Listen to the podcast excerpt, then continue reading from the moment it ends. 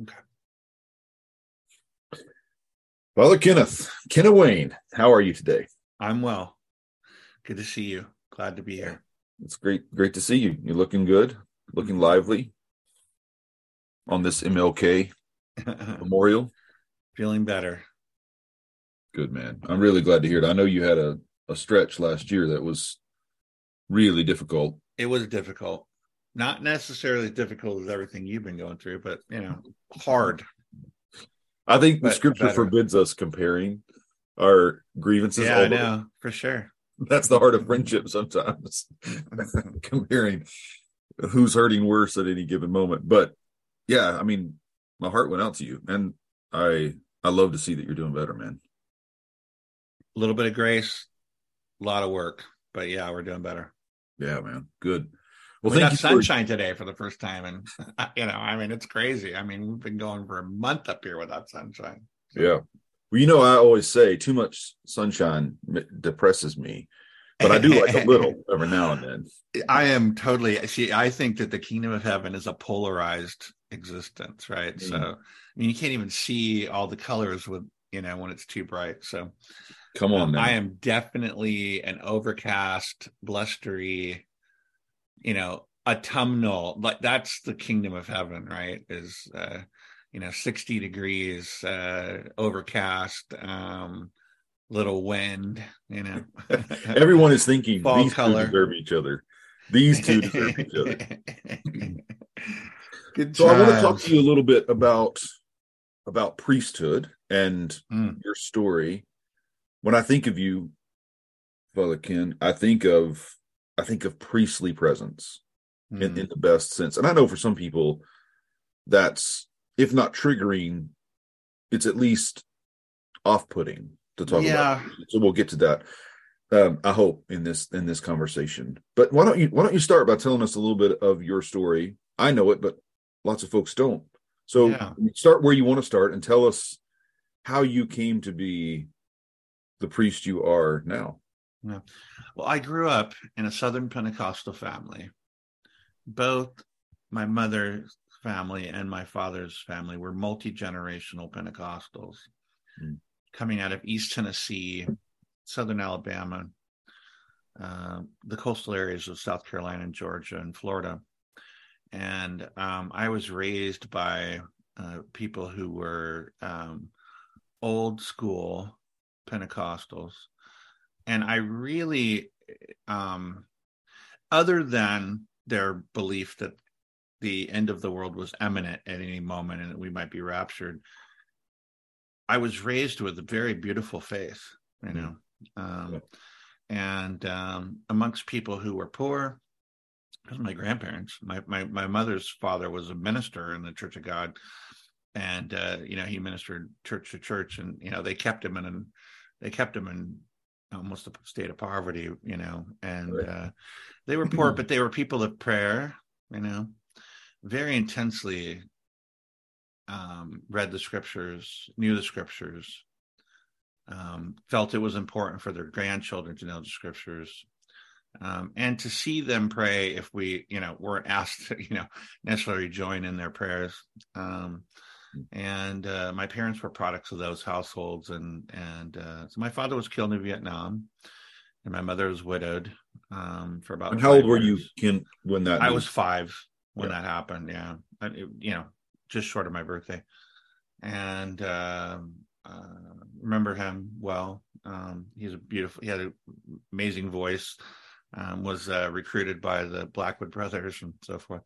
But uh, his mother wouldn't let him uh, leave home when he was 18 and do the you know the uh, um, Jerry Lee Lewis thing, Yeah. but uh, um, Elvis thing. But he, you know, um, gospel hymns, you know, what I like to call 19th century blood hymns, you know, um, and uh, you know, uh, my grandmother on my father's side was really an instrumental person in my life. Um, uh, and she was the one who, when there were excessive events in church, you know, of the Pentecostal variety, would say, Right. you know, that that's not the spirit. That's what she always whispered. You know, she had her mints in her gum and you know she would give me that in the pew and things but she would all lean into me and say that's not the spirit kind of you know so right you know that's the uh, flesh that's the yeah flesh. yeah it's the flesh or something you know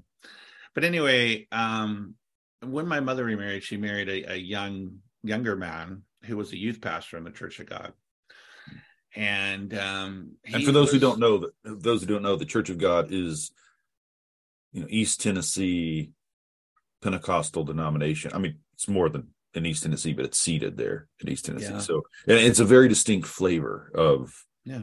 old school pentecostal yeah and i you know you know my grand my grandparents generation were much more holiness oriented and my mother mm-hmm. was raised not very you know you know i always thought it was like you know no makeup, no, you know, uh, no jewelry, this kind of thing. But it was also like, I, as I got older, I learned, you know, they didn't go to public sporting events, they didn't go to theaters, you know, um, and and these kind of things. You know, the things you would expect, like no no alcohol and this kind of stuff. Right.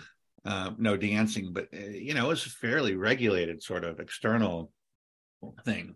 But there was great joy and beauty and fervency and uh, you know personal relationship with Christ. Um, you know, um, and and there's so much good. Um, and as I get older, I you know, I I really there's much much much that I appreciate about appreciate about it. But my my stepfather um, was very talented as a preacher and gatherer. He was gathering youth groups in the churches that he was going to that were larger than the you know yep. the main congregation, and this was right. causing problems. his personality and his his charisma was causing personality was causing conflict with senior pastors in the congregations that he would pastor, mm. and uh, so he ended up in the charismatic movement. And and you know, so from my middle school and high school years, and uh, you know, we were he, he finally we moved to California, and and I was encountering in that area in the late 70s and early 80s a lot of strange teachings, you know. Mm. And my father was into lots of things. I mean, we read some cool things like Keswick and yeah, yeah, yeah, yeah. In, in some ways, like Watchman Nee is interesting and so forth. He was into like Smith Wigglesworth and different people that were interesting for for for various reasons, but also a lot of strange you know things. Okay. and i mean things that he came to eventually realize you know were strange. But by the time i ended up at oral roberts university i went for a year to the assemblies of god college in california southern california. Oh i didn't know that. Yeah i went to uh, what was at the time southern california college. It's called vanguard university now but you went with with Ed, Ed, edward barczyk was um yeah yeah uh, was a senior or junior ended up marrying Dennis McNutt's daughter, uh, who mm-hmm. was a major mentor for me when I was there. And um, uh, anyway, um, and then I went to RU, which is where I met my wife. And, um, you know, I was studying English um, and political science, and I had tremendous mentors there. I think the thing that people don't understand about Oral Roberts is when it was founded in the late 60s, I mean, I think the planning stages for it were in the early 60s, but by the when they started it, um, you know, he, you know, I'm going to start the first worldwide, inter, you know, international charismatic university. And so, you know, the charismatic movement had taken place in Catholicism, Lutheranism, the Methodist Church, even you know some Baptist churches, of course, you know, evangelical churches, and uh, and so when he made this announcement, you know, really good people from Brown and Missouri and other places left tenured positions to come join the faculty. So the faculty yep. were really amazing. Yep. Um, even though the cultural and spiritual life of the school was strange, you know, really, really strange and getting stranger, you know, yep. by the time I arrived in the mid 80s. Um, a lot of word of faith type of stuff, you know, but th- uh, this uh, major disconnect between um, what's happening in the world and what you know what's happening in the realm we might call church land or whatever. And uh, it all came to a head for me because i was having serious doubts. I mean one of the reasons i ended up at oral roberts is you know my parents didn't like what i was hearing from uh, my my assemblies of god former missionaries to south america and central america professors that i had at Southern California College. There was a little too much Yeah. uh, things they they they were uncomfortable with that I was coming home with, and Mhm. books that they didn't like that I was reading. So they were like, "You're going to Oral Roberts with your sister."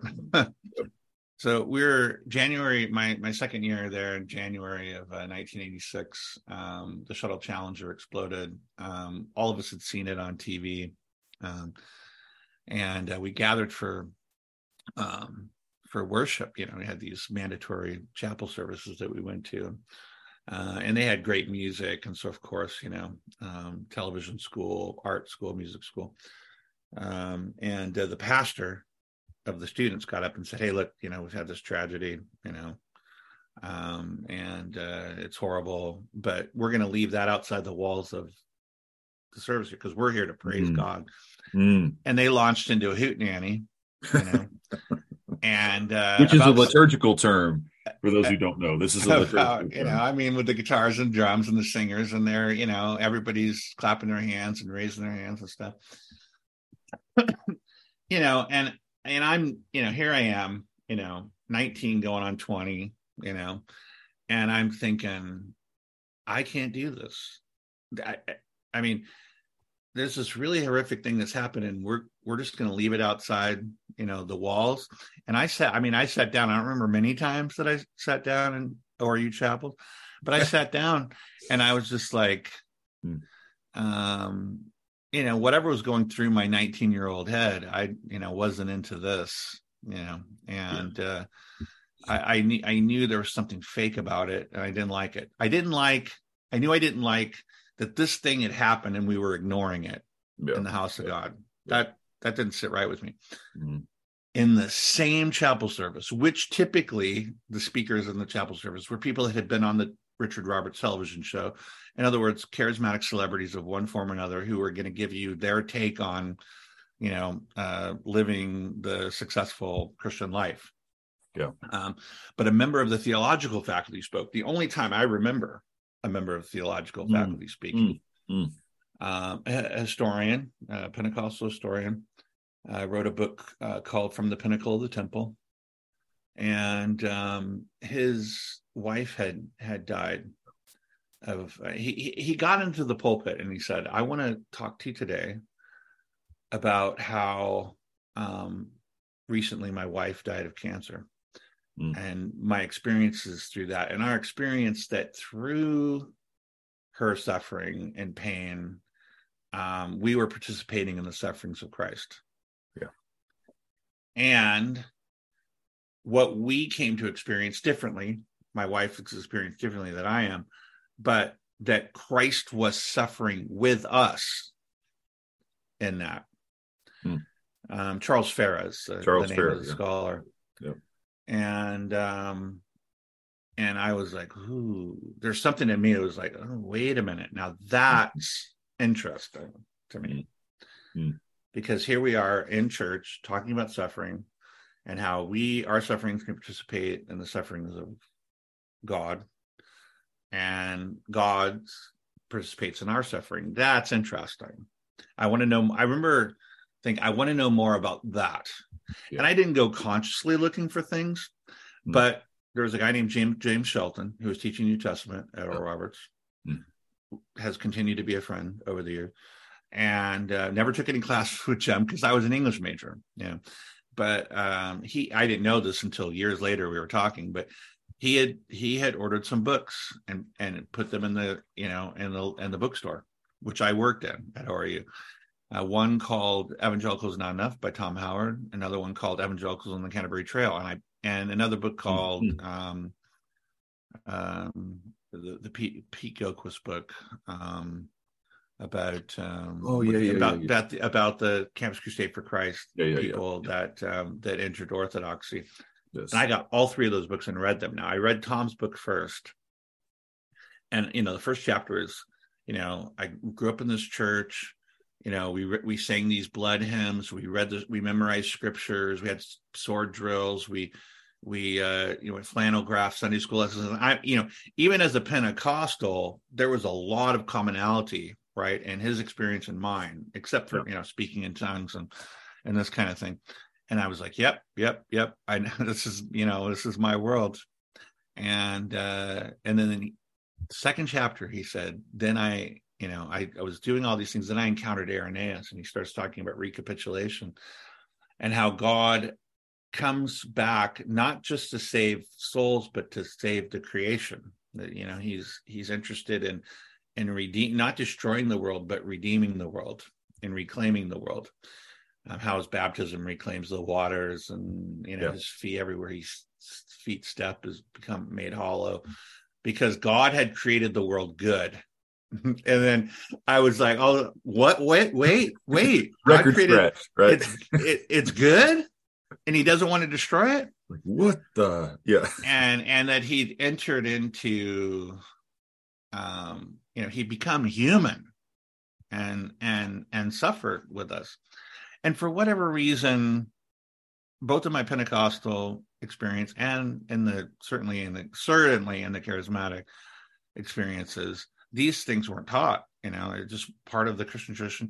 It was like oh there's other christians and they have other they have different views and they're you know they've they've been around for a long time.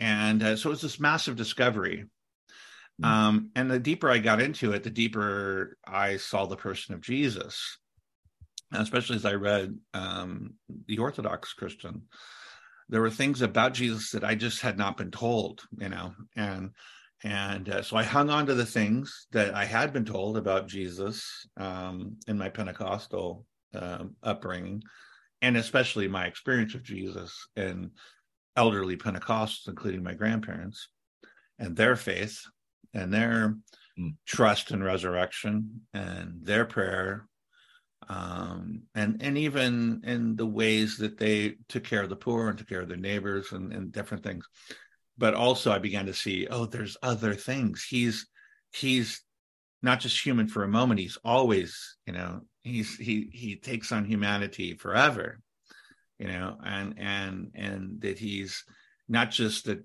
he's not just a little bit God. He is the God, you know, and and um, so the person of Jesus just became, you know, yeah. larger and larger for me. Mm. Um, and I began to discover the Eucharist at ORU. I discovered they had a they had what they called a Vesper service that Bob Stamps had started there, mm. and was still going. Mostly, you know, Catholic and Lutheran and you know Eucharistic students, which were eh, half the student body at the time I was there. Right. Yeah, that's another thing people don't realize about ORU. Not only the kind of flooding of expert and like highly qualified and highly skilled wildly charismatic faculty, right? Right. which created right. a, a particular kind of ferment that lasted. I mean, it was still alive when I was there as as a DMin student and then as as one of the faculty. Yeah. But also the ways in which for a long time, I mean, for a good chunk of time, a lot of their students were from liturgical traditions. So we're, we're, we're coming from the larger charismatic renewal. Yeah. To a to this university precisely because it was serving the charismatic renewal, not simply the word of faith movement, which is a much narrower, mm, yeah, and yeah. less. And the more that took over, the more the student body became kind of independent charismatic congregations were the main.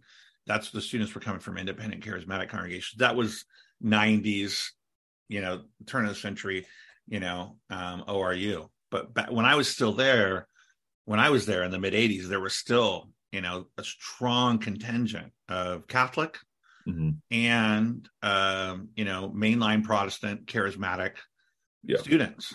Yeah, and it was a wonderful time. Other than you know some some you know the, the kind of things that are you know it's boring now to talk about that you know like you couldn't dance and you know oh, no no sure absolutely well let me ask you let me ask you this question so i i think at least the way i'm hearing it that that chapel where Dr. Farah spoke, the context being the explosion of the Challenger. Do you think of that now as kind of your first call toward priesthood? Like that no. first note? Or how, how no. would you, what would you no, say? I think that's been there for a lot longer. Okay, yeah, that's what I, I did, I didn't see it. I didn't understand it. Mm-hmm. I was drawn to the person of Jesus from a very early age. And I was also drawn to read as much as as I could, you know. Mm. And and that was my grandma. I mean, she would sit down and read whole books to me. Yeah. You know, as a as a, you know, as a grade school student. Yeah. Um, and I had these wonderful black teachers, um, uh, first, second, third grade. I've written about this. Um, First, second, third grade female black teachers who taught me a deep love of language and reading, and the librarian who was just off some from some other planet in terms of her literary uh, Mm-hmm. understanding, and just had me reading wonderful books and teaching me the value of language because it was language was tremendously valuable to them. Yeah. Um, and so I had all these mentors, and I read and read and read, and I was, you know, when I was.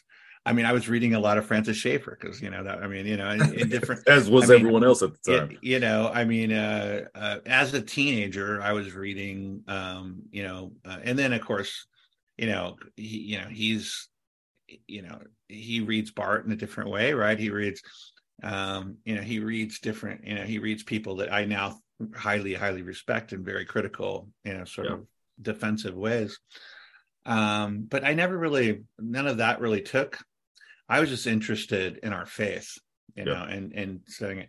So that was going on. When i was in when i started getting into college i was reading a lot of Buechner. You know i got I, somehow i got a hold of Buechner in my freshman year and i just the, i just kept reading and reading and reading him. In fact i started corresponding with him when i was at oru and um, oh wow, I didn't know it that. wasn't it wasn't until and we had long phone conversations. It was interesting. But i um i uh it wasn't until i thought you know i'm going to go work at a newspaper and write. I was taking journalism classes photography classes and um you know had a profound interest in literature. I was reading a lot. I was thinking i'll be a short story writer and journalist and so forth. And uh and so we got married uh, pretty young. I mean, we got married at 22 and uh, after school, and we're living in California, and uh, started having children immediately. And so I, I went to actually, I took my writing skills. I started out in newspapers, then I went into uh, writing for corporations. So I was, I was at a Nasdaq listed pharmaceutical company um, Hmm. as their, as their.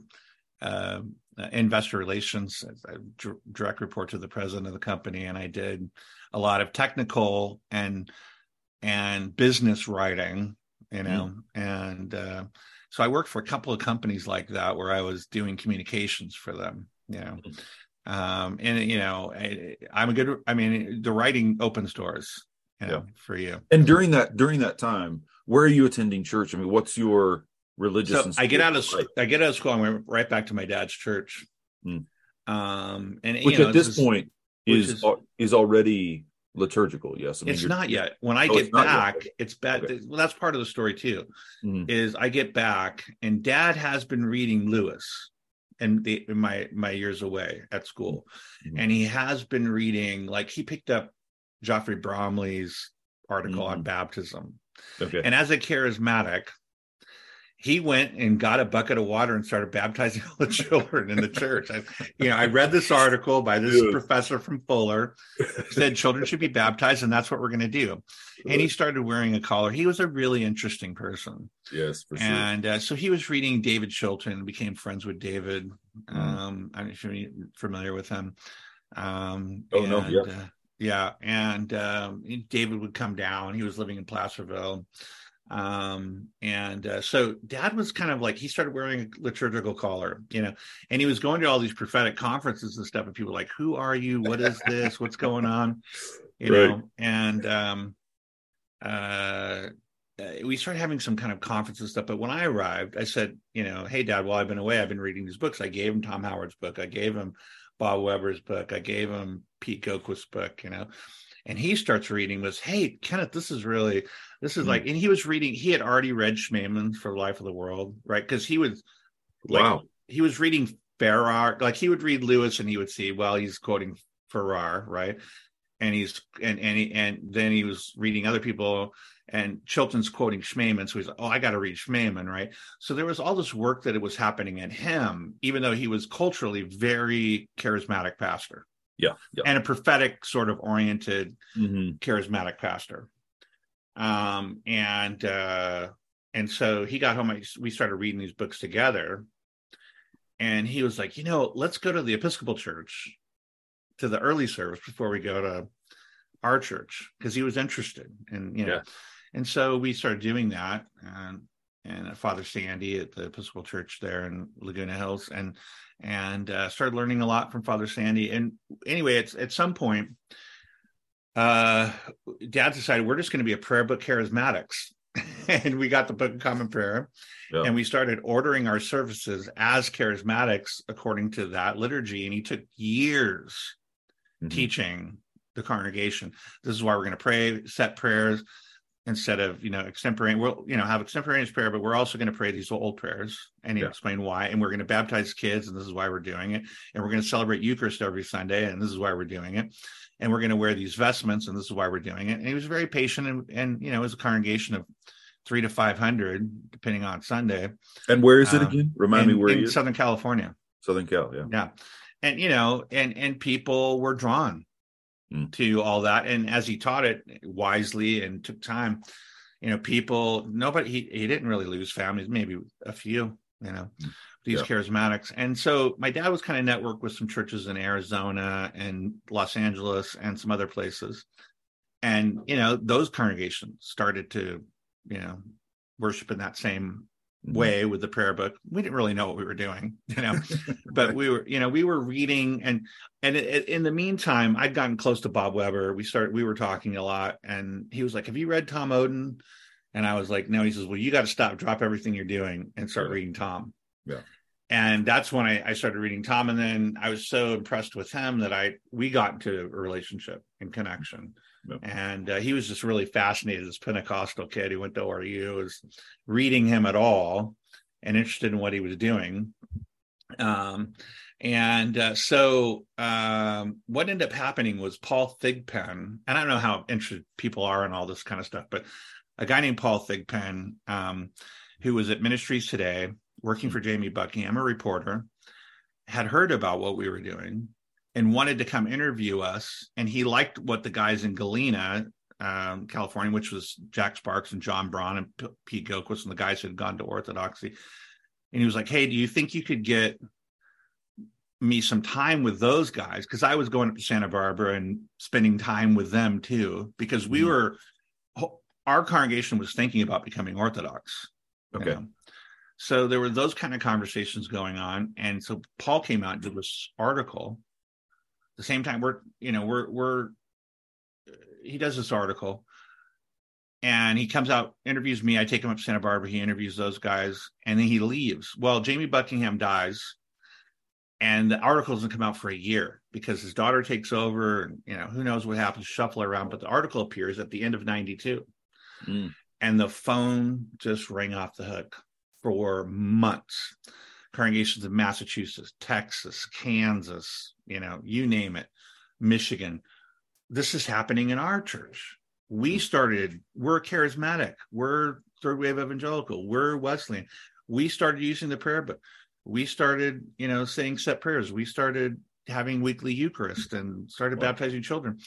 And we're and and and when there's been a lot of lot of rough waters from that moment right. until now. That's 30 years ago.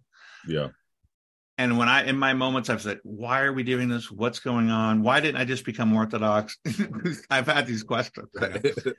it's that moment that I realized there was something well beyond anything we orchestrated going on, that this happened in all these congregations.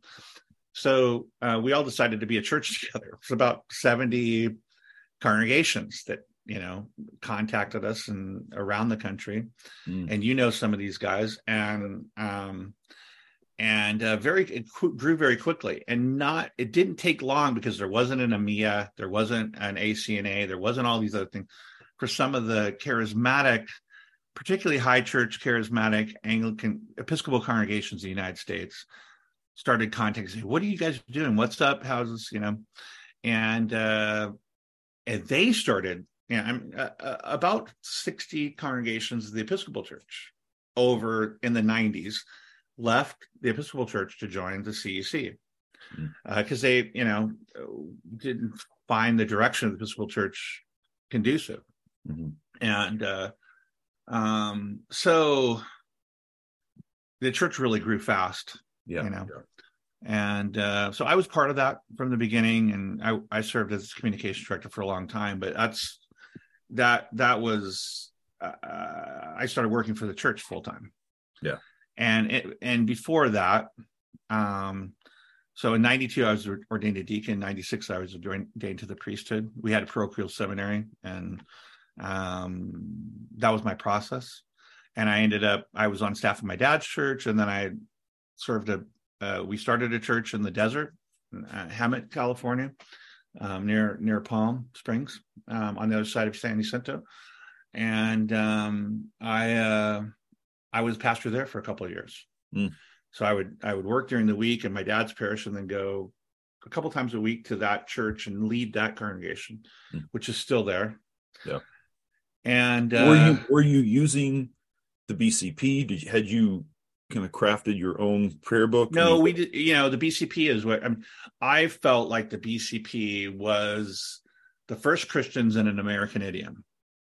You know, mm. I mean, it was not perfect, but it was the prayer of the first Christians set to um, an American, an American idiom. English, and we and and you know, um, it just seemed to us that that was a direction that was most conducive to um, discipling Christians from charismatic, and we uh, orthodoxy seemed like a bridge too far. Yeah. You know, just in terms of no West, you know, we we would abandon our music, we'd abandon so much of our our culture to go to that, mm. um, and uh, even the intensity um, of the length of services and the the church here and everything. It just seemed like an American audience, and I th- I think there was a right intuition both to use the BCP and not to become orthodox with the people that we were ministering to, because um, uh, it's proven to, that that uh, quite difficult even with contemporary American culture to get people to do the Anglican discipline, much less right.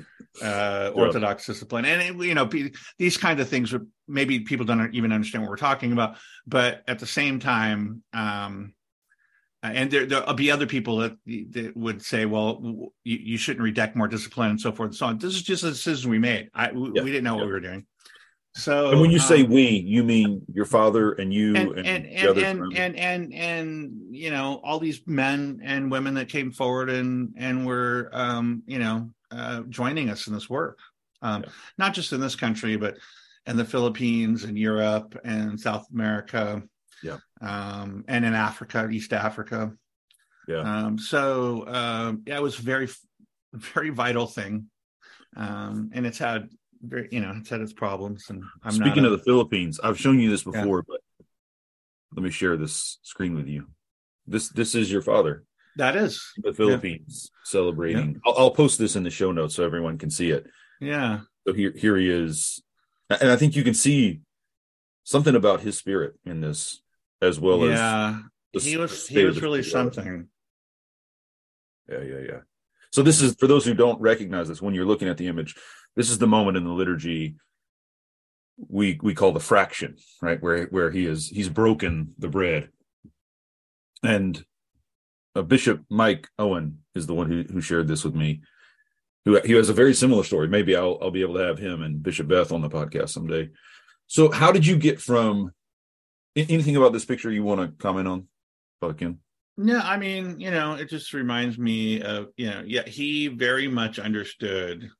It was, it, it just came natural to him. You know, he was baptized as a Lutheran, but hmm. raised mm. Baptist, you know, and converted as an adult, um, you know, in, in a, you know, in a Pentecostal setting. But uh, all of this, you know, as we began to study and and as we began to apply ourselves to you know how the faith and practice of you know the centuries of the church's experience it mm. just all came really naturally to him and he had an amazing gift that he had you know i mean we all have our weaknesses and he's not a, he's a perfect character but he's really charismatic personality but he also um, really had a capacity to make the mysteries and the practices and the, the their understanding of caring for the poor and the way they read scripture he was able to articulate it in very blue collar terms you know uh, to people to everyone and yeah. very simple he was a really he was a master communicator yeah kind of like brian you know Brian Zahnd, and yeah. Brian Zahnd, yeah. And you know, just it was a really master communicator. He and Brian, had they known each other, would have been fast friends. Dad's only about a decade older than Hmm. Than Brian, but yeah.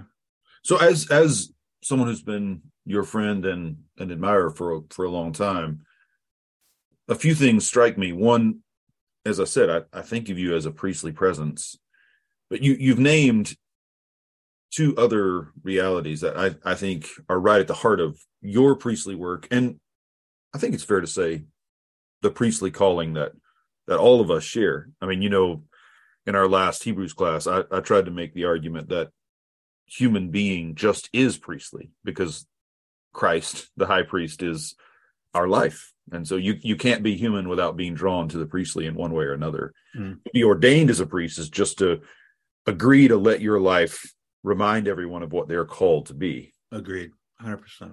So it strikes me that there's a relationship for you and for all of us between suffering and language that comes to focus in meditation on the person of Jesus. hmm But that you- you've talked a lot today about the ways in which you you've mo- been moved by suffering, your own and others, and moved by words.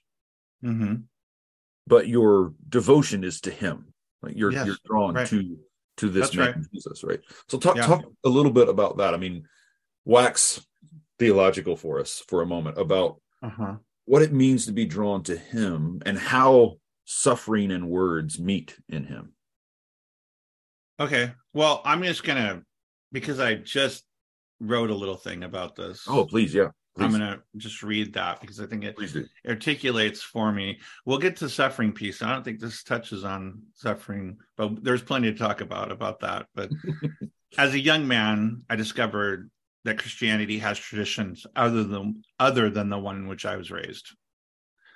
I discovered, without judgment of my beloved cradle tradition, that the waters of Christian reflection and practice are deeper, and its wisdom more radiant that can be explored or beheld in a lifetime.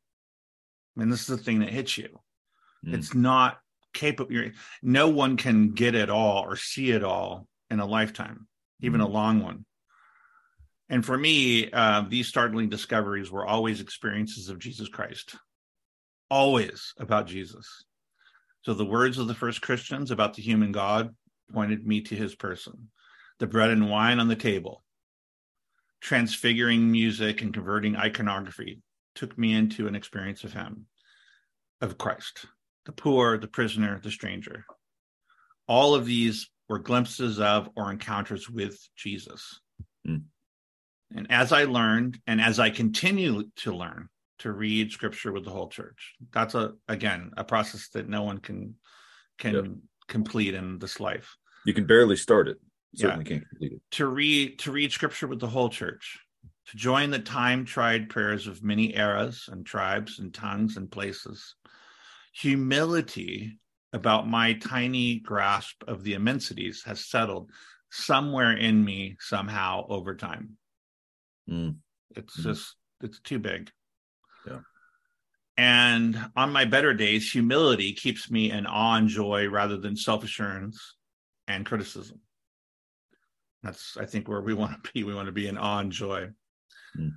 not not self-assurance Yeah. for certain and, and a critical spirit on a long nearly 40 years of pilgrimage it has been at times tempting to settle for the brilliance of the words or the beauty of the practices to love the forms of dress or address to imagine one facet or aspect of the mystery as the whole of it um, to find a place or tradition or language or tribe that excels all others in the great church. But this is, of course, to misunderstand the nature of the bride. That there's a perfect, you know, that there's, you know, one that just exists. Yes, that's right. Um, and more importantly, the bridegroom, you know, who is also are the very symbol of humility. Jesus is what attracts me and all this goodness. And if it is not about Jesus, if the words or signs do not draw me deeper into the human God, and this is where we can talk about suffering, right?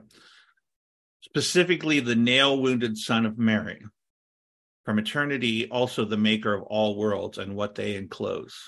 Hmm. and I don't I don't know what all the worlds enclose. I know what this I know some of what this one does. Yeah.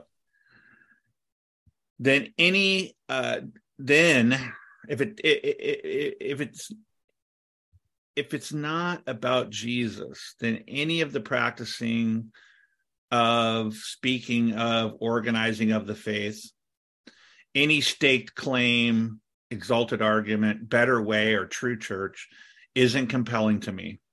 That's Mm. not compelling to me. Yeah. It's Jesus or I'm out. I've learned instead that I need every good thought and every good practice and every last tribe and every last tongue, all the spirit blessed movements and all the martyrs to see and follow Jesus. Never quite laying hold, ever seeking still his face, nothing less and nothing more than the whole mystery of Christ is embodied in the people of God. So Mm, mm. That's been that's I mean in a nutshell, and we could say more about any or all of that, but that is Jesus is is what is what compels me Mhm. in all of it. Um, you know, and and I it's very easy to get caught up in, in well, this writer or this prayer or this practice or this. Um, but it, you know, it's the person of Jesus that's the compelling thing for me. Mhm. I mean, I, I can only speak for myself.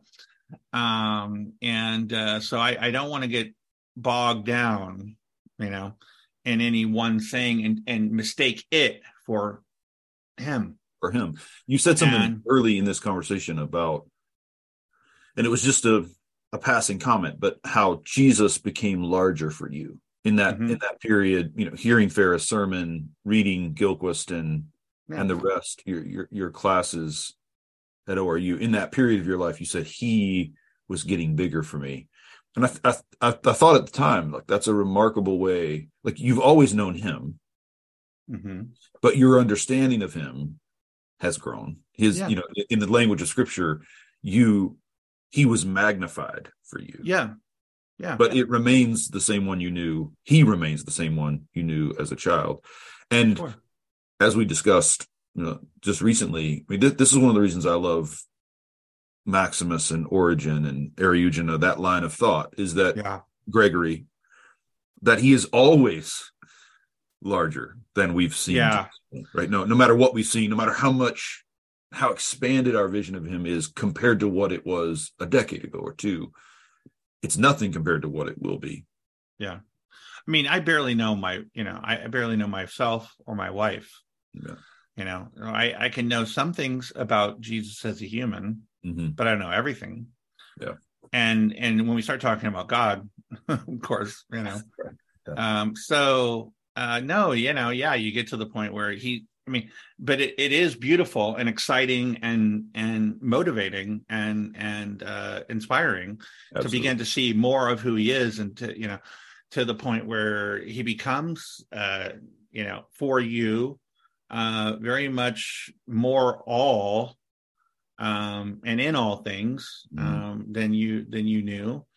Um and there's something about it though that like for instance you know Irenaeus uses the the image of the mosaic and yeah yeah yeah. floor and you've got the hypothesis and and you put it together the scriptures put it together.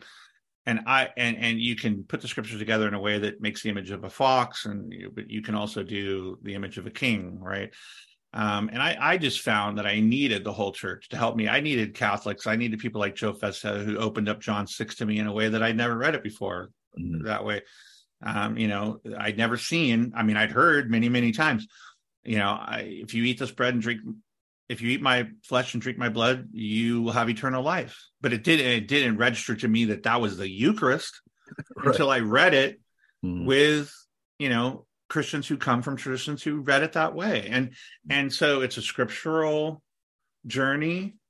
It's an ecumenical journey Mhm. you know i need the whole church Yeah. and and and i need all the scriptures and you know i, I think it's irenaeus I, I think who says you know we we don't understand the scripture until we find it in the flesh of jesus Mhm. um it- that's a journey Yeah. right and, but but it's also about meeting jesus i have a you know i have a, a friend who comes to our church and who's you know uh, we rescued from the streets and he's got he struggles with schizophrenia and i find jesus in him mm. you know and uh, you know um and, and the, the, young men that i visit in prisons um i discover and that place where there's no cell phones and the world is actually very crystal clear existence is crystal clear behind and you hear those bar you know those doors shut and everything just something becomes much more quickening you encounter christ in that place um, and uh, and people who are um, on their deathbed.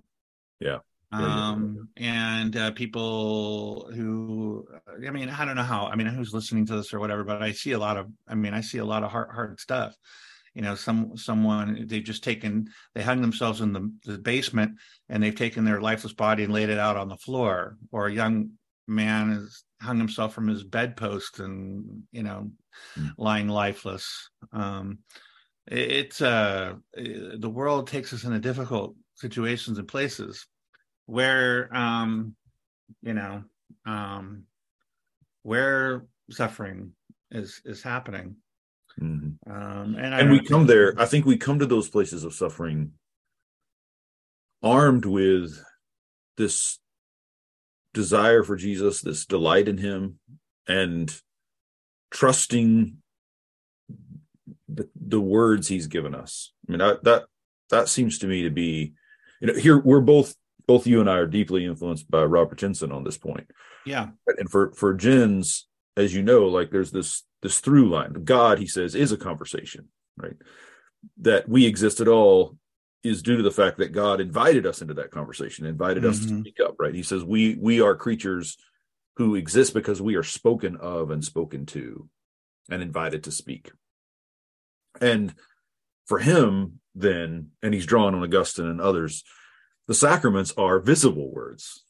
Mm-hmm. They're words, but words that have been thinged, and vice versa, like things that have been worded. And the, the, the blessing of the Eucharist is not just bread and wine, but bread and wine shared with particular words of grace. And I, I I think perhaps that's near the heart of what it means to be a priest.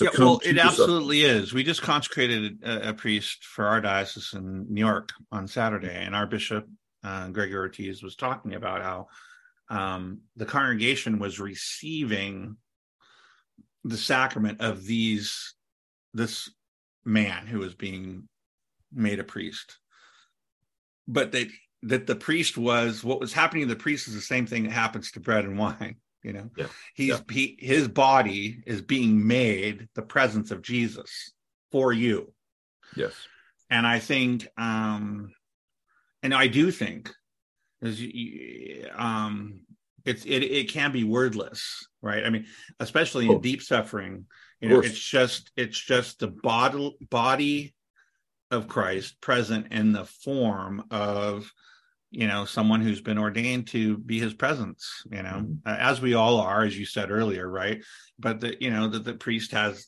this kind of um you know constant vocation to this he's you know he's not necessarily hammering nails or or or performing arterial surgery or uh, helping a, a woman um, uh, give birth or a woman you know who's uh, leading a corporation whatever doesn't have time mm-hmm. to stop you yeah. know but we at you know there are some of us within the church that have time to attend to him always or almost always because we have you know some of us have our families and so forth and so on but um some of us have jobs too but but uh but right. you know you're called out to be present yeah. um to the community as uh the body and and I, a body of christ and i think um sometimes in the the deepest sufferings you know just sitting you know that's right and i think one comment then i want to ask you to to reflect on what you've said about those who sex, successfully complete suicide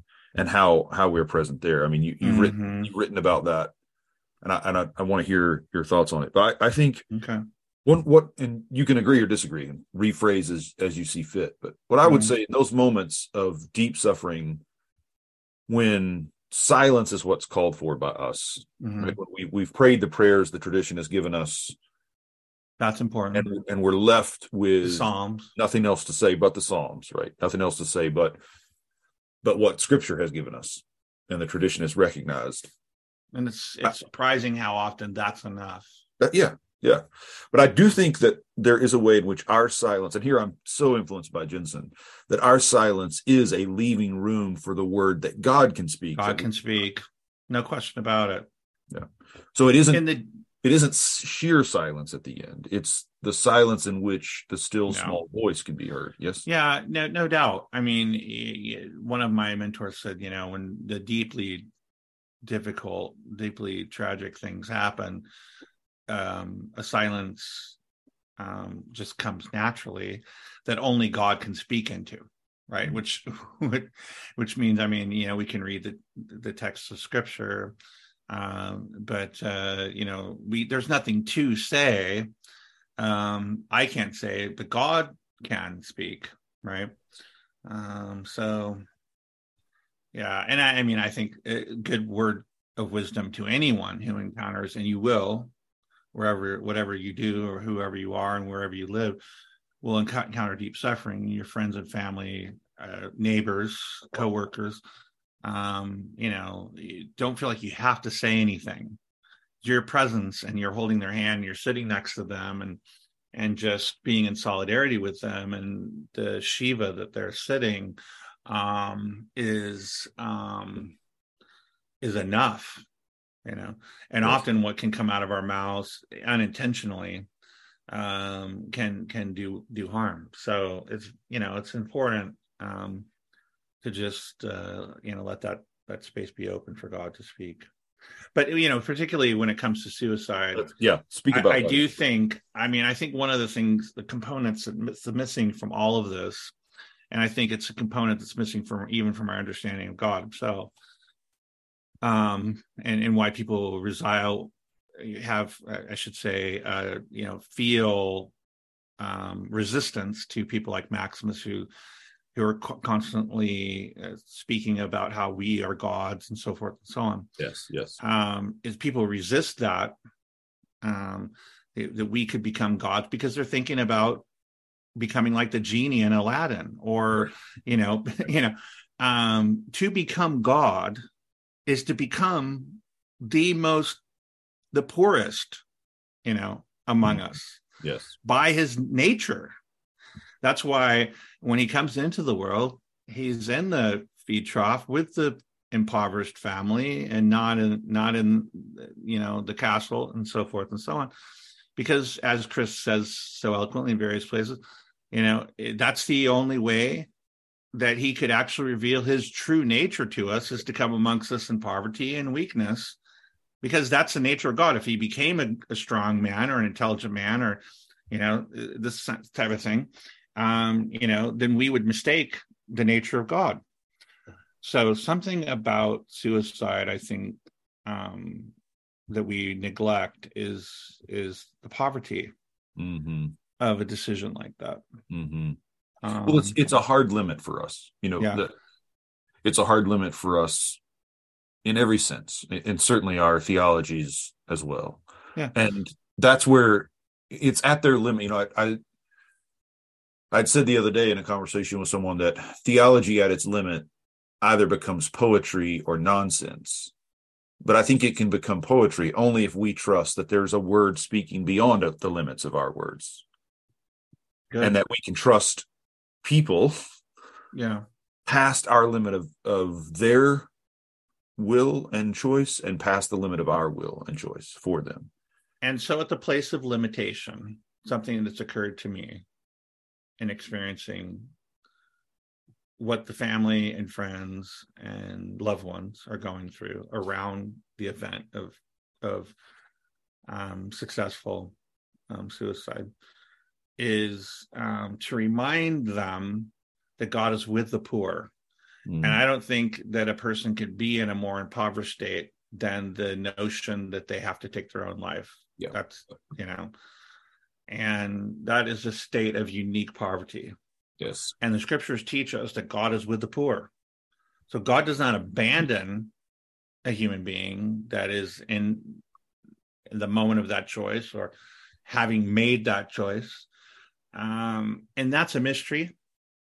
But there, but it's something I think as Christians, it, the only way to approach that is to trust in the God who is with um, that person, um, and um, and as he always is, dying with the person who is dying. Um, yeah, you know? you know, and this this is and this connects to something else I wanted to ask you about. I, I think we often sentimentalize talk about childlikeness because in our in our culture, you know, children are the center of our lives, the center of our attention. And in many ways, that's a wonderful thing. I, I don't mean to disparage it, but in the ancient world, to be a child was was not to to be regarded as innocent so much as just utterly powerless uh, yeah, worthless. Poor, yeah, poor in they can't, they can't work. They can't do what we need. You know, they can't yeah. provide. Um, they're they're drained. yeah. On a yeah. So when Jesus when Jesus takes the little child and says, "Unless you become like this one," he's he's not making some hallmark Thomas Kinkade sentimental call no. to purity and playfulness. These Although little, these little cherubs, yeah, yeah, yeah, yeah. yeah. It, it's something far more disturbing, prophetically overturning than that, right? It's you. You have to come to this place of poverty and allow playfulness and joy and awe to arise from that. Right? Because so, the nature, because because that's the nature of God. Yes, that's what he. That's what he's that's what he's trying to say. Yes.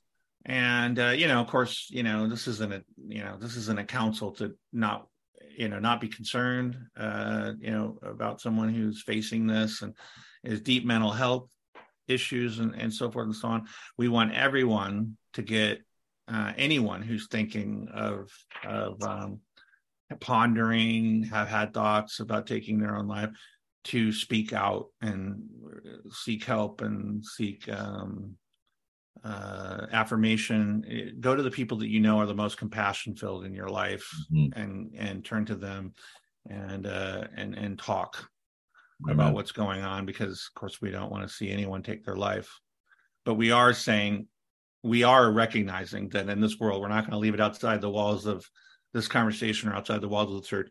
That in fact people do make this decision Yes. And and and are even if it's not really their decision. It, it, it, and, and in many cases, it's just beyond really.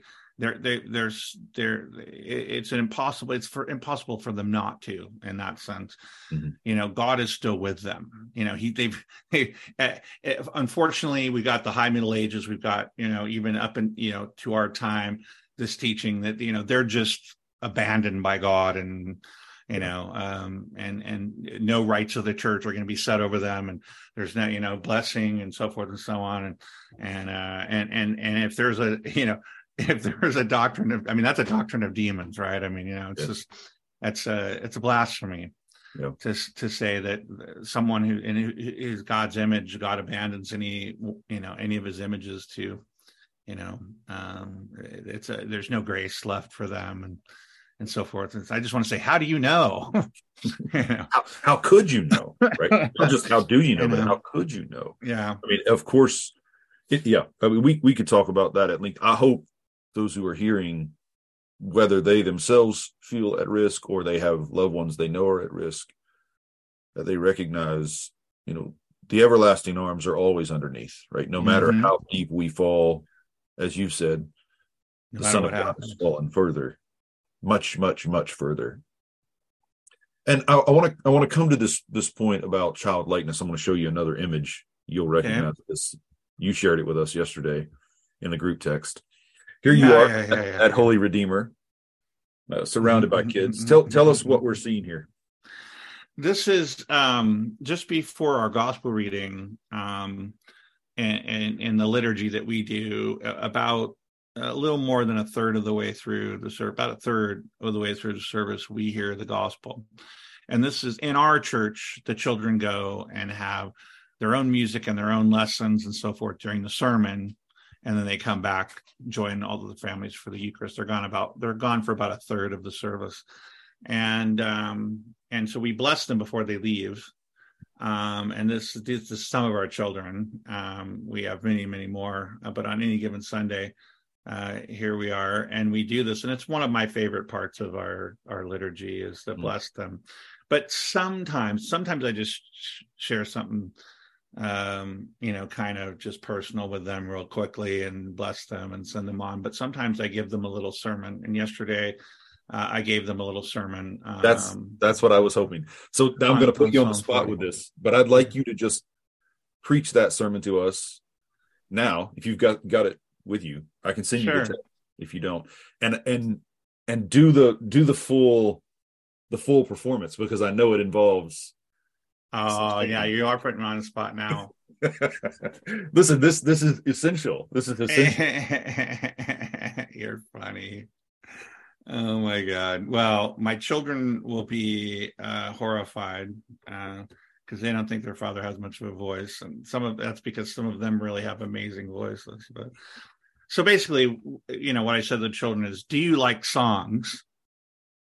You know, and of course, you know, children nod; they like songs, and you know what what what what's your favorite song when the little girl said twinkle twinkle little star and so i said well let's sing a little bit of that you know mm and another boy named a, a rap song and and I didn't know it so he spit a few bars of the rap song.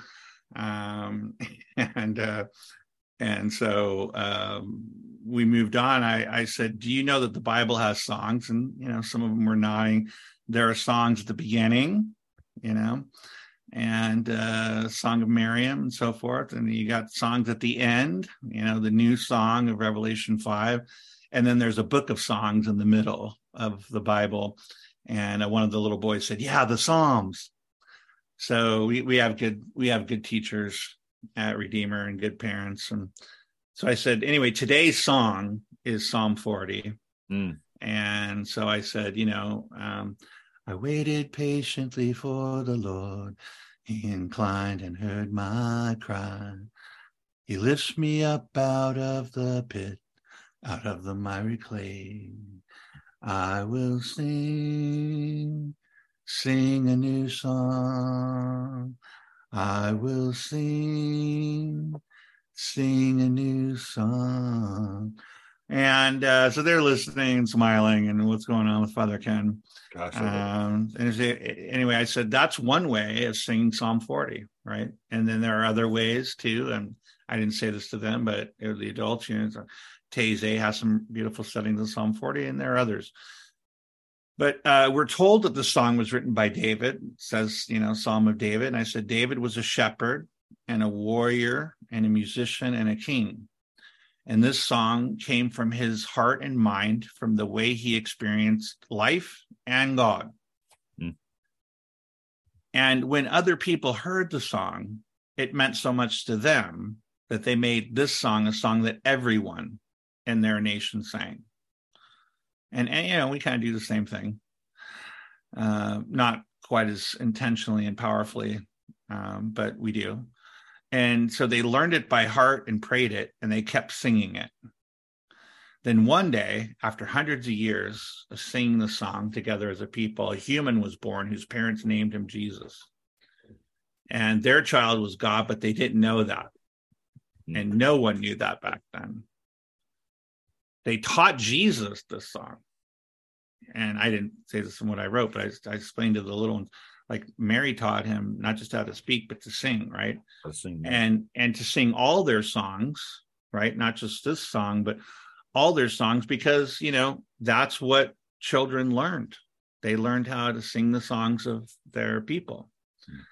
Hmm. Um, uh, and um, Jesus prayed the songs with his family and community. And Jesus kept singing the song as he grew older. And in time, it became clear that the song was about him. Became clear to him, mm-hmm. and eventually became clear to other people that the mm-hmm. song was about him. That all the songs were about him. That he was the song that his nation sung. He was the lyric, he was the music, Jesus is the song that we sing. And because you are baptized into Jesus' life, this song and prayer is also your song. you can learn it and sing it or pray it like Jesus did. So we get to sing the songs that Jesus sang. And here's something even more amazing because Jesus is in you. This song is also about you, as are all the songs of scripture. Mm. Christ is in you, and you are God's song. And I bless you in the name of the Father and of the Son and of the Holy Spirit. And I go around and yeah. lay my hands on every head.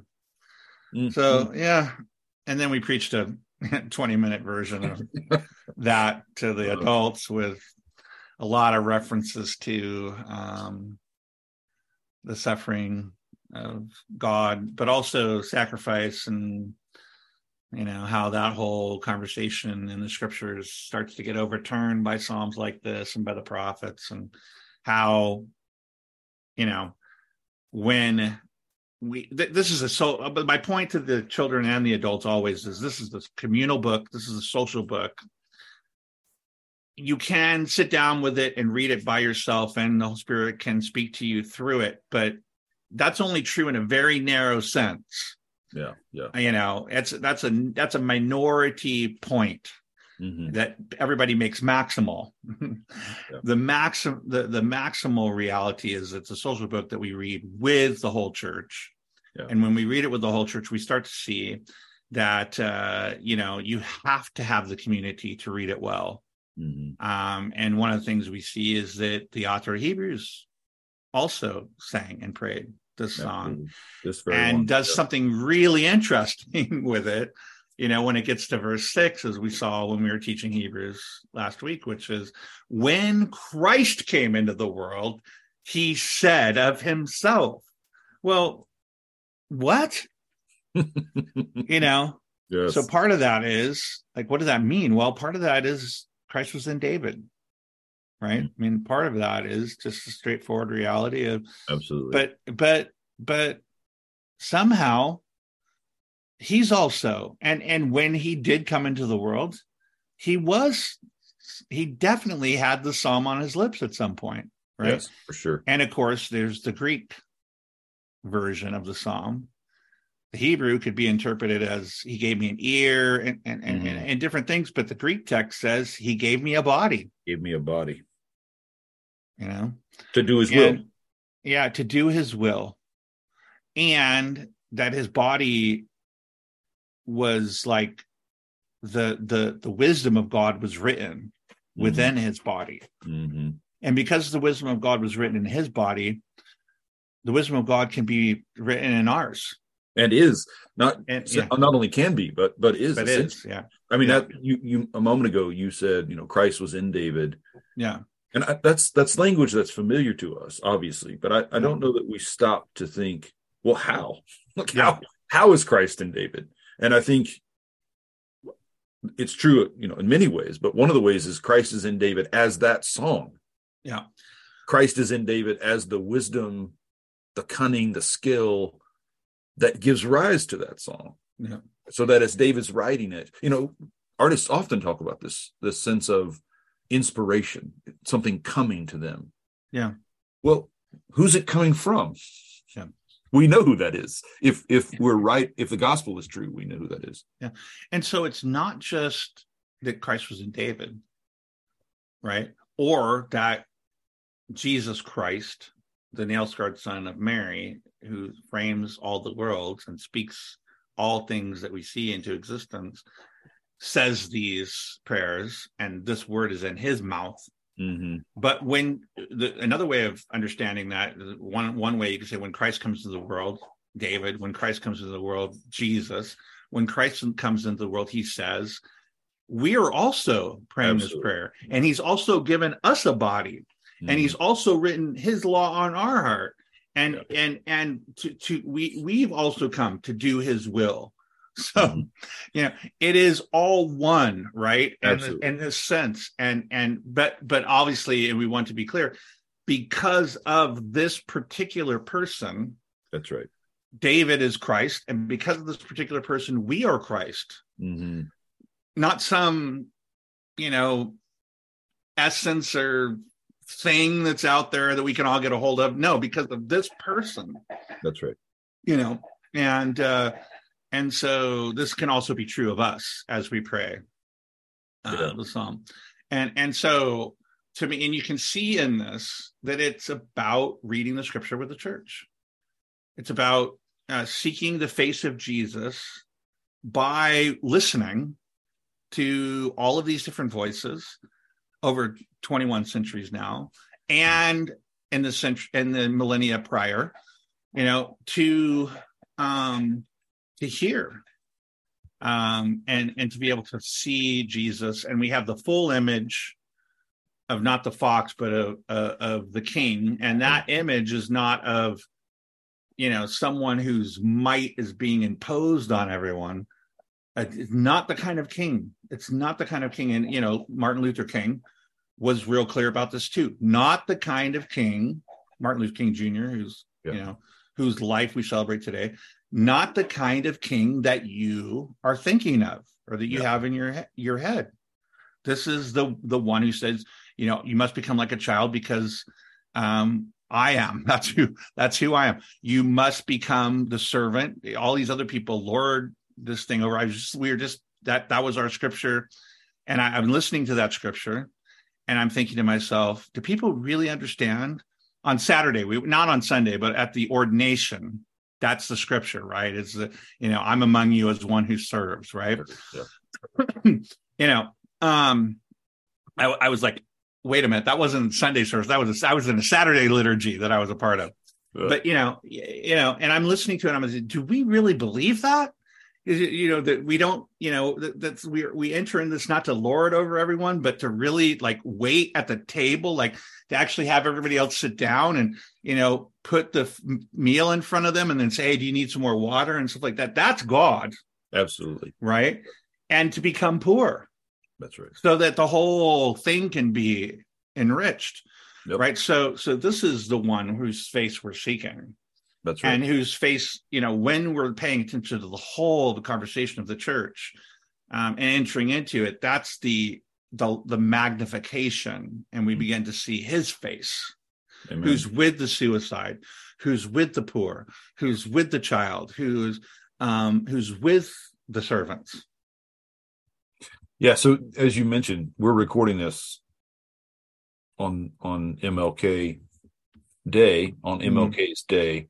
I, I shared this on the blog earlier. Let me let me read just a bit of this to you and get your response to it. So it turns out that he wrote a, a pretty well known article kind of describing his conversion to nonviolence that was published in the Christian Century in April April 13th, 1960. So 1960 1960. So Yeah. this this article had, when when he first submitted it, the editor, whose name I can't remember, read it and then wrote back to him and said, "Shouldn't you include or couldn't you include something about your own personal sufferings, how your own imprisonments and the bomb threats against your family, Hmm. the meetings you've taken, how the, the the attempts on your life, how those have shaped your vision of nonviolence. So the editor sends him that that letter, and of course, this is before there's email or text messages. So King gets it, takes some time, and writes four additional paragraphs, and and sends those back to the editor at the Christian Century. But he doesn't get them back in time to be included in the article. So the article is published without these. But at the archive, the King Archive at Stanford, we can read these, which much of which is online. We can read these additional paragraphs. I, I posted them fascinating today, but I want you to hear. I want to read the last two paragraphs and let let you respond to them as we as we wrap up here. My personal trials have also taught me the value of unmerited suffering. Oh, uh, I can't just read the last two. Hold on, I got to go back. okay Um, due to my involvement in the struggle for the freedom of my people, I've known very few quiet days in the last few years. I've been arrested five times and put in Alabama Mhm. jails. And of course, if if you haven't read Letter from Birmingham Jail, you need to Yeah. do that. My home has been bombed twice. A day seldom passes that my family and I are not the recipients of threats of death. Hmm. I've been the victim of a near fatal stabbing. So, in a Mhm. real sense, I have been battered by the storms of persecution. I must admit that at times I have felt that I could no longer bear such a heavy burden and have been tempted to retreat to a more quiet and serene life. Mm. But every time such a temptation appeared, something came to strengthen and sustain my determination. Something Hmm. came, right? Out of the wisdom of his his heart. I have learned now. This this is gosh, what a line. I wish I could hear it in his voice. I have learned now that the master's burden is light precisely when we take his yoke upon us. The master's burden is light precisely when we take his yoke upon us. My personal trials have also taught me the value of unmerited suffering. As my sufferings mounted, I soon realized that there were two ways that I could respond to my situation either to react with bitterness or seek to transform the suffering into a creative force. I decided to follow the latter course. Recognizing the necessity for suffering, I have tried to make of it a virtue. If only to save myself from bitterness, I have attempted to see my personal ordeals as an opportunity to transform myself and heal the people involved in the tragic situation which now obtains. I have lived these last few years with the conviction that unearned suffering is redemptive. But notice, so you know, MLK, as you as you well know, I mean, he's been cleaned up and popularized, you know, made palatable in, in all kinds of ways. But it's this devotion to Jesus that's most striking. Listen to this last paragraph and then weigh in with with whatever you'd like to comment on. There are some who still find the cross a stumbling block, and others consider it foolishness. But I am more convinced than ever before that it is the power of God unto social and individual salvation. So, like the apostle Paul, I can now humbly yet proudly say, I bear in my body the marks of the Lord Jesus. The suffering and agonizing moments through which I have passed over the last few years have drawn me closer to God. More than ever before, I am convinced of the reality of a personal God. Mm-hmm. Mm-hmm. Yeah, yeah, he's the real deal, you know. I And, think uh, so, yes. yeah um you know someone in whom um the word of god um is made present um to us a priest A priest, absolutely. um in that sense and a prophet you know and you know by nomenclature a king um so you know uh but um you know of course he's speaking before the real i mean there's been tremendous intergenerational suffering from which he is speaking Yeah.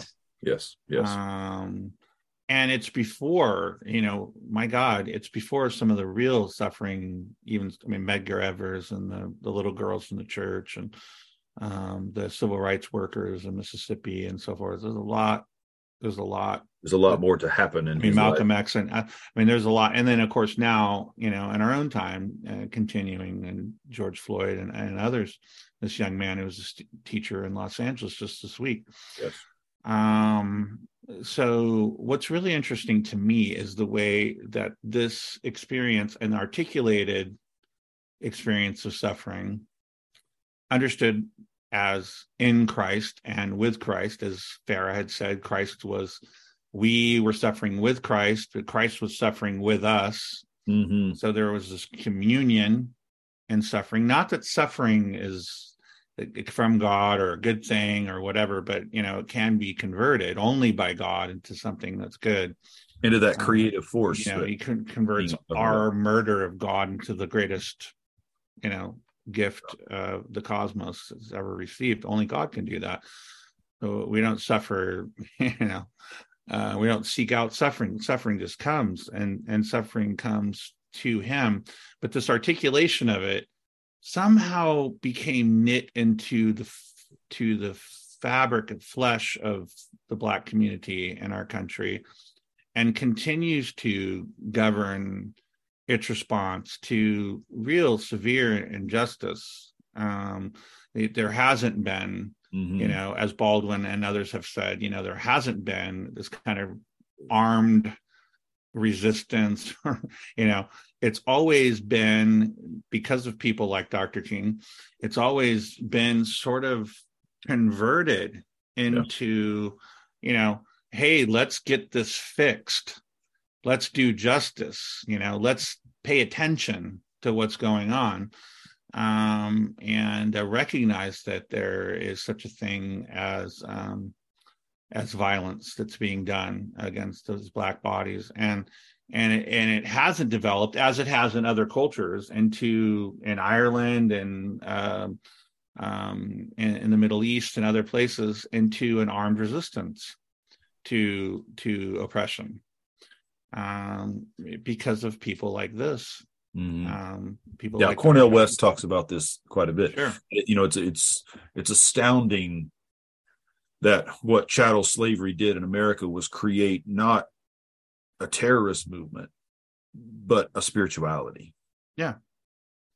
And it seems a Jesus really, loving song singing spirituality. Yeah.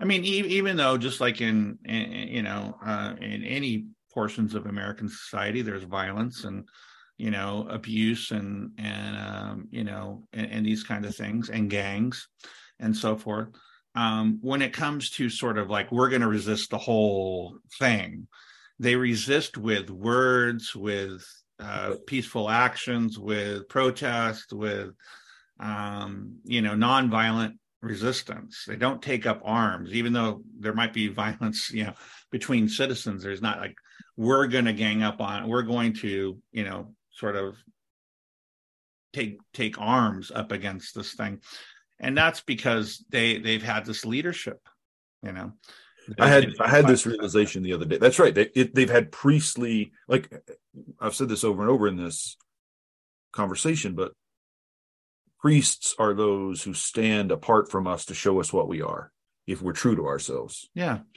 They're, they're different from us only in the ways that they are calling attention to our commonality. To this is what we all share. Yeah. But I I had this thought the other day. It's, it struck me out of the blue. We were in East Tennessee and driving past the Andrew Jackson's Hermitage, and man, out of nowhere, this this line came to me: "All Americans live in the flat at the corner of Andrew Jackson Highway and Martin Luther King Jr. Boulevard." That's that's where our lives. Yeah, yeah, yeah.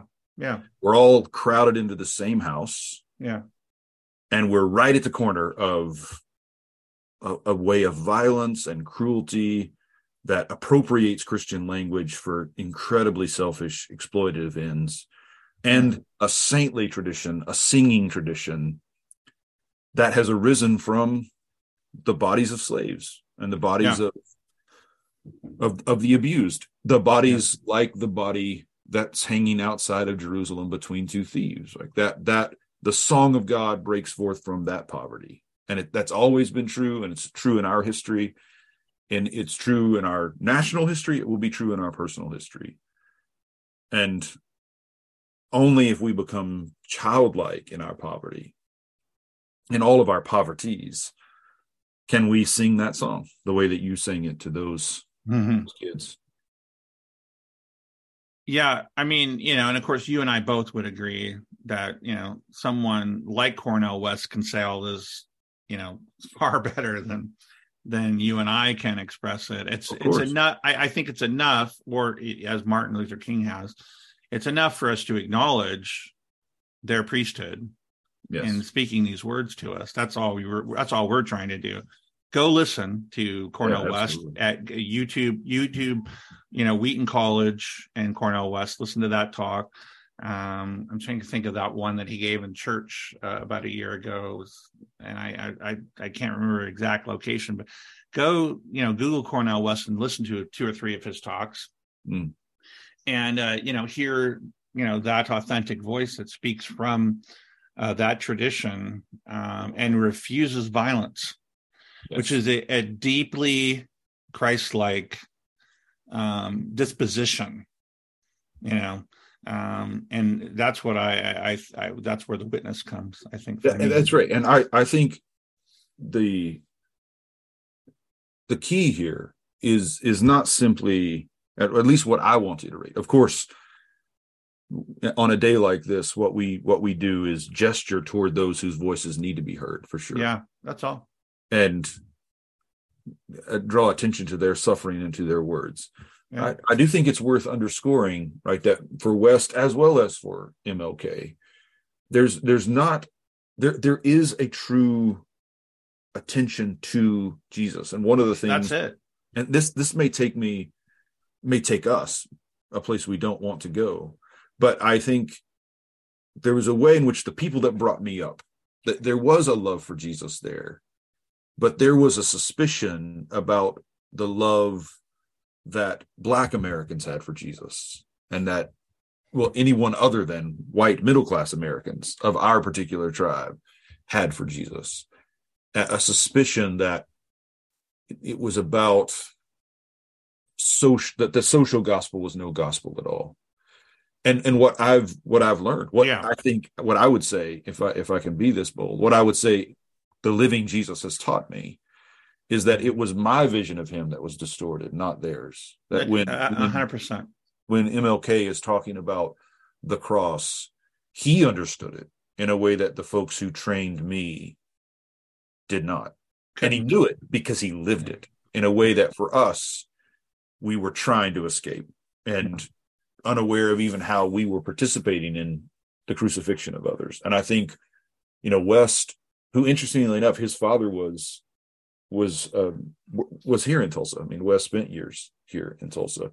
And this of course the city's marked as all cities are by a history of of racial violence. But i i think today in in light of our conversation what i would want to underscore is you know these men and women you know certainly we're we're talking about MLK and West witness to him but there's a whole there's a great cloud of witnesses there that this tradition that MLK represents that he embodies is a tradition that is devoted to Jesus to the teaching of Jesus to the person of Jesus to the cross and we can be priests only if we're true to that vision.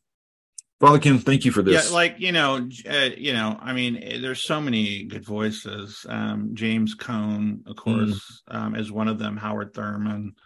Um, the uh, uh, I, I don't know. People know M. Shawn Copeland. Yeah. Um, but uh, Jennings, Willie Jennings. Um, these are all people that are voted to. It, I mean, it's Nicene Christology that these that these people are devoted to. It is a genuine devotion to the risen Jesus, Yes. Martin Luther King, uh, uh, Cornel West, and and the reason we sometimes in our communities that we grew up in have have resisted that is because you know when they look at the world around them, they see it necessarily through a different lens than we do, and they don't sound like us when it comes to you know uh, some social questions, some political questions, some economic questions, and so forth and so on. And to to go from there and say, well, their Christology has to be lacking is Yeah. just a hubris, right? It's just a it's um it's a prejudice uh, that speaks that way. Um, it's not a true encounter with their voices, right? Their own witness. So um, Yeah, yeah, yeah. I mean, so much to say about that for sure. But I, I hope uh, I hope people We've been going are- for so long. I mean, part of the problem is I started out telling my story, which I don't know if I was supposed to go for 20 No, minutes or no, that's exactly what we what we want. That's exactly what you know, I I- spent so much time talking about me, which is just like as boring as hell. But anyway, it is not. um, Although hell uh, is boring, your story. uh but uh yeah so there i mean you know i'm I, i'm trying to articulate um all of this in a book called vulnerable god which will come out from from baker.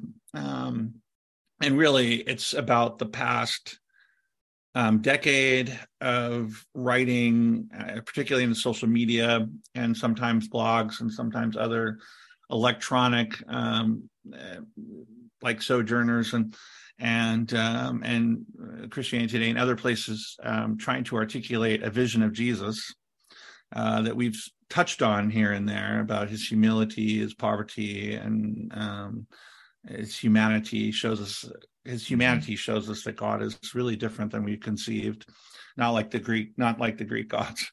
and uh, or the gods that we project in our contemporary superheroes and so forth is really different. And, well, and, and just to, I, I, want I want you to finish that thought, but I just just to underscore what we were just saying about MLK and his Christology. You know, there's yeah, that yeah. early piece he did, and this is from the 40s on the divinity and humanity of Christ that I, I was taught as proof that he was unorthodox because he he says something to the effect of you know the orthodox understanding of Jesus as being infused with a metaphysical quality is readily I readily deny something something to that effect. Oh, that's not a direct quote, but yeah. I think what if if you read the sermon in context and read in the context of his life and you mm-hmm. let the rest of his life inform what he's saying there, I think it's pretty clear. What he means is if you think Jesus being God means there was a metaphysical quality that altered his humanity in, into something unrecognizable, something superior.